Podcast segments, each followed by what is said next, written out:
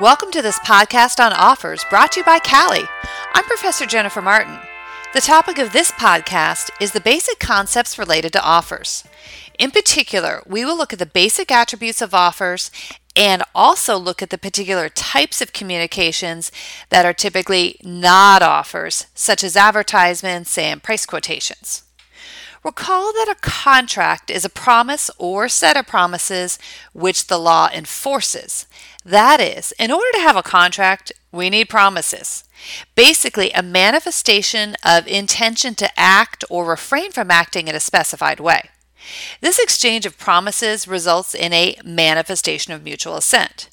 Ordinarily, the manifestation of mutual assent takes place by virtue of an offer by the offeror, which is then followed by an acceptance by the offeree.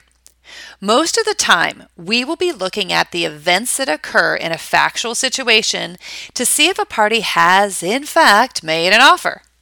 Also, remember that in contracts, we use an objective test to evaluate the facts. That is, what a reasonable person would believe in the circumstances. Restatement Section 24 provides that an offer is a manifestation of willingness to enter into a bargain so made as to justify another person in understanding that his assent to that bargain is invited and will conclude it. We can break this rule down to several parts. First, a manifestation of willingness to enter into a bargain is ordinarily understood as an intention or commitment made by the offeror. Second, in order for another person to reasonably believe that assent is invited, the offer must be reasonably certain as to its terms. Third, because assent must be invited, the offer must be communicated to the offeree. You might hear these three requirements referred to generally as the three C's. First, the promisor's commitment to the terms of the offer. Second, certainty of the terms. And third, communication to the offeree. Let's look at an example. Martin needs a dog sitter for when she goes out of town. Martin sends Julian a text that says, I'm going to Orlando this weekend and need a dog sitter for my dogs Angus and Porter. If you can watch them Saturday and Sunday and walk them twice a day, I will pay you $75 per day. Is this an offer? First, the I will pay you language does appear to demonstrate an intention or commitment to making the offer. Second, the term seems certain and definite where we know there are two dogs to be walked, Angus and Porter. The dates are Saturday and Sunday. The dogs are to be walked twice a day, and the rate of pay is $75 per day. Finally, this offer has been communicated to the offeree, Julian, when Martin sent him the text. This appears to be an offer. Of course, to have an operative offer, each of the elements must be met.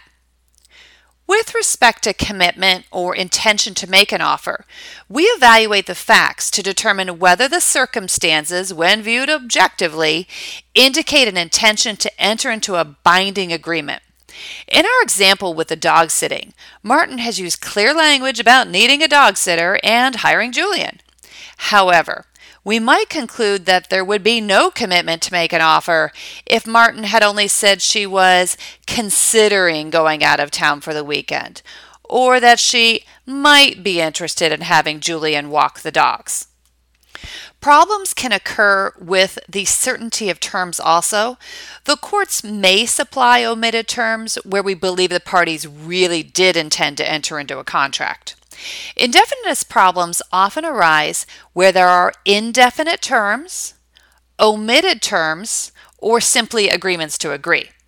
For instance, if the text by Martin had stated that she was going out of town but never specified the dates, there might not be an offer because the time for performance would be unknown and not generally determinable in this case.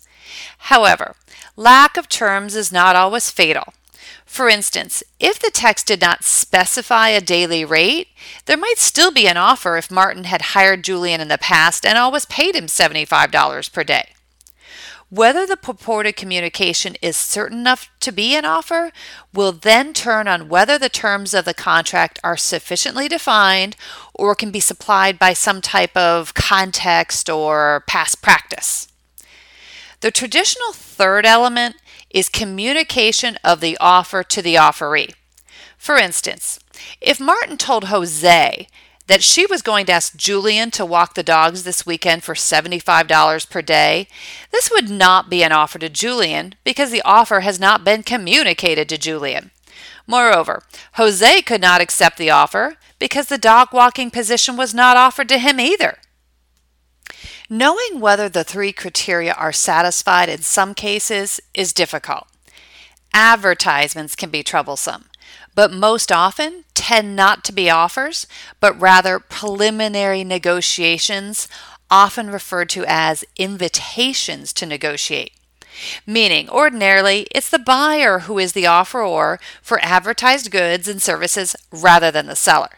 For example, if you see that a store has advertised fur coats for $100 and you walk into the store and take a fur coat to the sales clerk, you are in effect saying, I offer you $100 for this coat.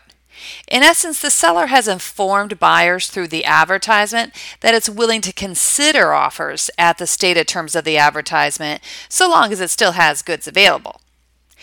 In the well known case of Lefkowitz versus Great Minneapolis Surplus Store, however, the court found an advertisement for a fur coat for the price of $1, valued at $100, was an offer where the advertisement specified how many fur coats were available and stated that they would be sold first come, first served.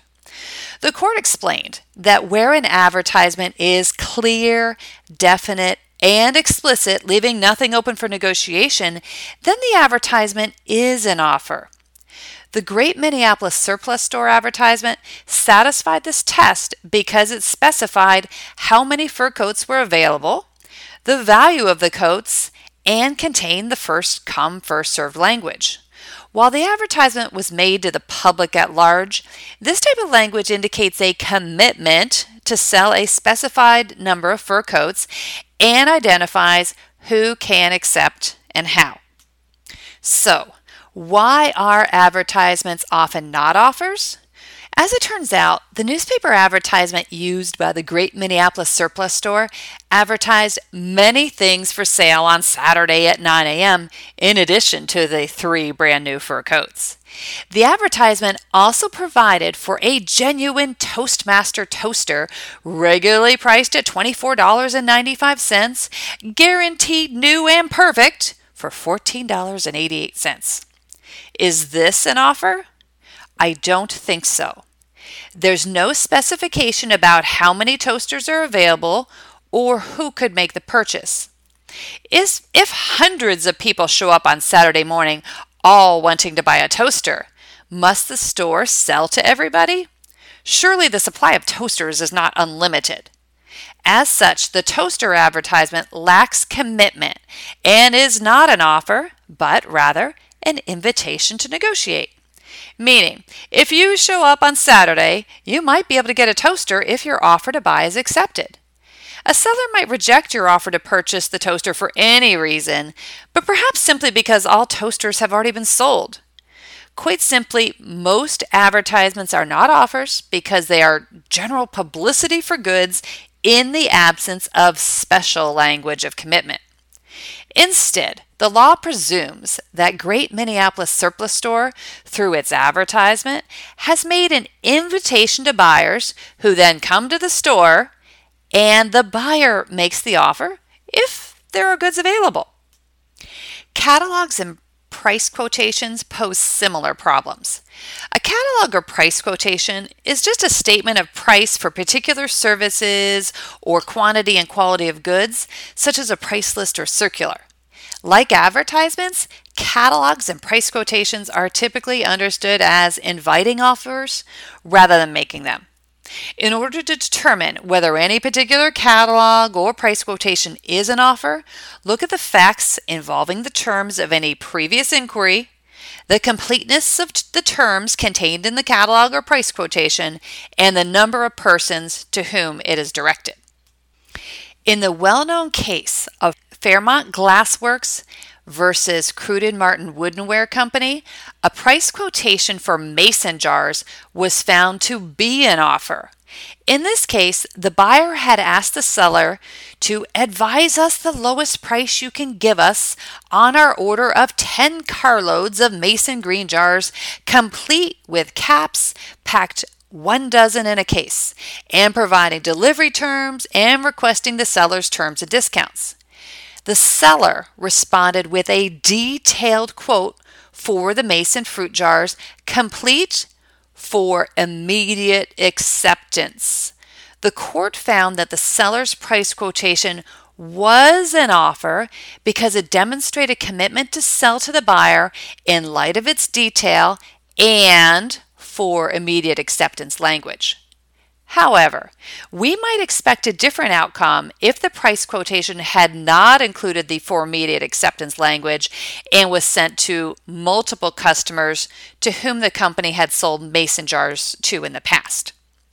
At this point, you should be able to identify the elements of an offer, commitment to the offer, certainty of terms, and communication to the offeree. You should also be able to determine when an advertisement or catalog or price quotation is an offer. I hope you've enjoyed this podcast on offers. Lawdibles are produced and distributed by CALI, the Center for Computer Assisted Legal Instruction. Find more Lawdibles at www.cali.org/lawdibles. Send your question and feedback to lawdibles at cali.org. That's L A W D I B L E S at C A L I dot org. The Lawdible theme music is Ask Me No Question by Learning Music. Lawdibles are for educational purposes only. Please seek an attorney if you need legal advice.